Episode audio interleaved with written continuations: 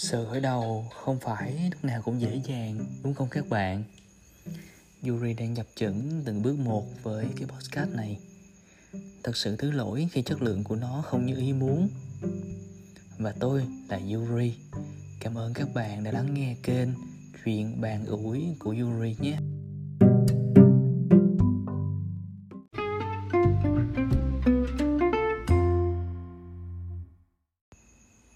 Và câu chuyện của số hôm nay chính là chuyện về đại dịch Covid-19. Cảm ơn Tiểu soái đã chia sẻ bài viết này cho mình. Chúng ta hãy cùng lắng nghe nhé.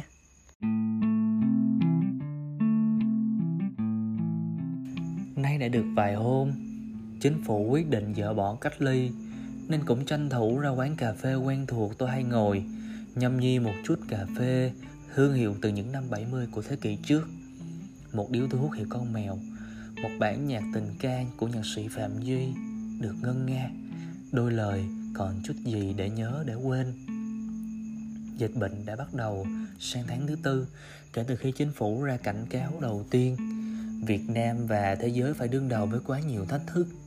Tác động của con virus nhỏ bé này là vô cùng khủng khiếp, thật đáng sợ. Theo dõi diễn biến từ dịch bệnh từ những ngày đầu cho đến khi châu Âu, Hoa Kỳ bùng vỡ, tôi có nhiều sự thắc mắc và hoài nghi. Vâng, tôi rất sợ các bạn à. Cũng như nhiều blogger trên mạng xã hội gần đây, chủ đề được họ đề cập nhiều nhất chính là cuộc sống mùa dịch hay làm gì sau mùa dịch.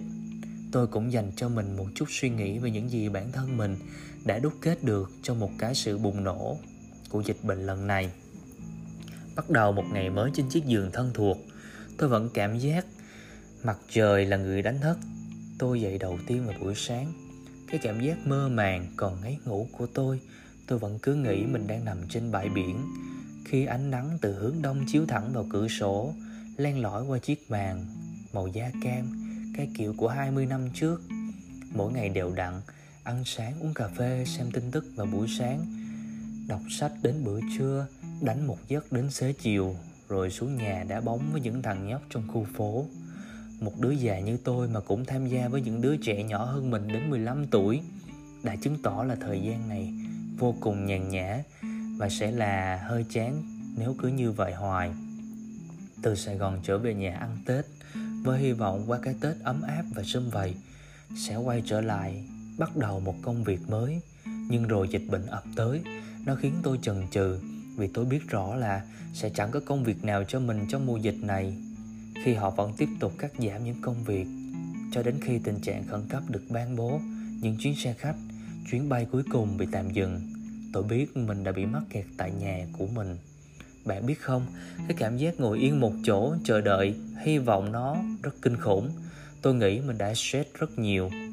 Nhưng sau tất cả, tôi rất may mắn các bạn à. Vì cho tới thời điểm này tôi còn sống sót trong khi thế giới có cả hàng triệu người nhiễm bệnh. Hàng trăm ngàn người đã không bao giờ quay trở lại nhà của họ được nữa. Đó đúng là điều may mắn nhất đối với tôi. Và điều may mắn hơn, tôi vẫn còn gia đình để về.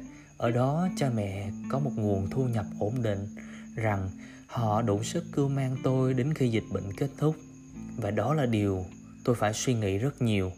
Các bạn biết đấy, tôi đang đi một con đường rất khó khăn nhiều lúc tôi muốn đi lại một con đường khác, nhưng sau đợt này, tôi biết mình đang chọn đúng một con đường, một con đường ổn định.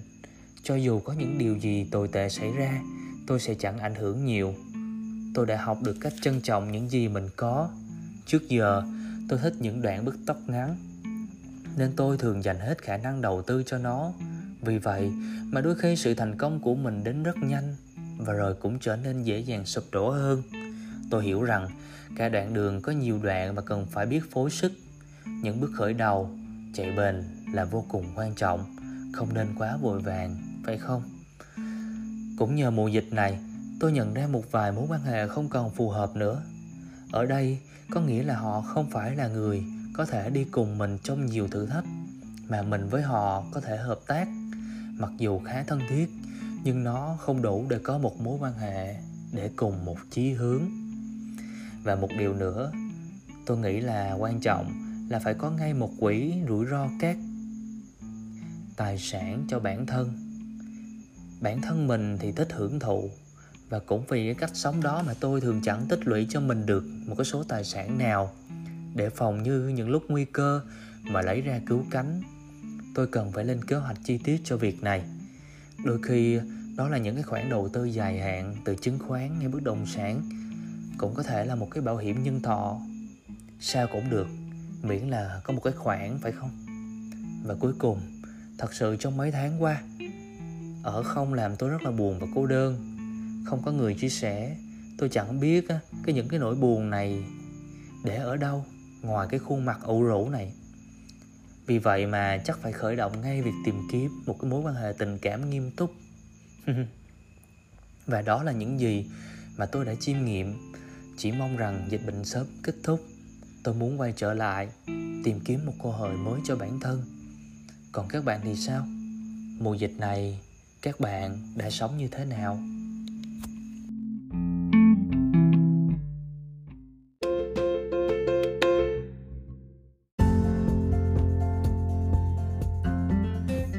Vâng, cảm ơn một bài viết vô cùng hay đến từ bạn Tiểu Sói ạ. À. Vâng thưa quý vị, Yuri vô cùng lo lắng. Yuri lo lắng về dịch bệnh, lo lắng về việc mà có thể đáp ứng được doanh số hay không. Cũng lo lắng về việc kinh doanh, về khách hàng, về đầu tư. Yuri lo lắng về việc à, sẽ làm người thân thất vọng, cũng có thể là phá sản, cũng có thể là mất việc, mất nhà và đôi khi là bối rối trước những cái quyết định tồi tệ hoặc là những cái phán xét bảo rằng là Yuri kém cỏi hoặc đã thất bại trong việc kinh doanh. Nhưng Yuri không lo lắng đâu ạ. Bởi vì Yuri đã đọc rất là nhiều về lịch sử và biết rằng những ờ, ẩn số đáng sợ không phải là duy nhất đối với cái hoàn cảnh hiện tại của chúng ta. Chúng ta thật sự sống với những cái kiến thức, hiểu biết và dự đoán nhiều hơn so với những cái người trong lịch sử. Và khi viễn cảnh lịch sử đó dường như đã quá xa rời rồi, để nói lên những cái hoàn cảnh đáng sợ của Yuri. Yuri nghĩ là người sống qua những cái đại dịch và suy thoái, sự sụp đổ của các đế chế, người đã chứng kiến cái sự trỗi dậy của Hitler, sự hủy diệt của châu Âu và những người đã tham chiến ở bên kia thế giới. Và sau đó họ trở về nhà với những căn bệnh khủng khiếp và nỗi sợ bị hủy diệt bởi hạt nhân. Vì vậy mà Yuri không còn sợ nữa. Vâng à, thưa quý vị đại dịch là một sự kiện rất lớn, nhưng mà một sự kiện lớn hơn nữa trong những gì Yuri mong đợi, đó là một cuộc đời đầy những sự kiện lớn, thưa các bạn. Và cảm ơn các bạn đã lắng nghe những cái câu chuyện của Yuri. Và các bạn cũng đừng ngần ngại mà hãy gửi những cái bài chia sẻ đến cho Yuri với email và Facebook Yuri để ở dưới đây nè. Và cảm ơn các bạn rất nhiều. Música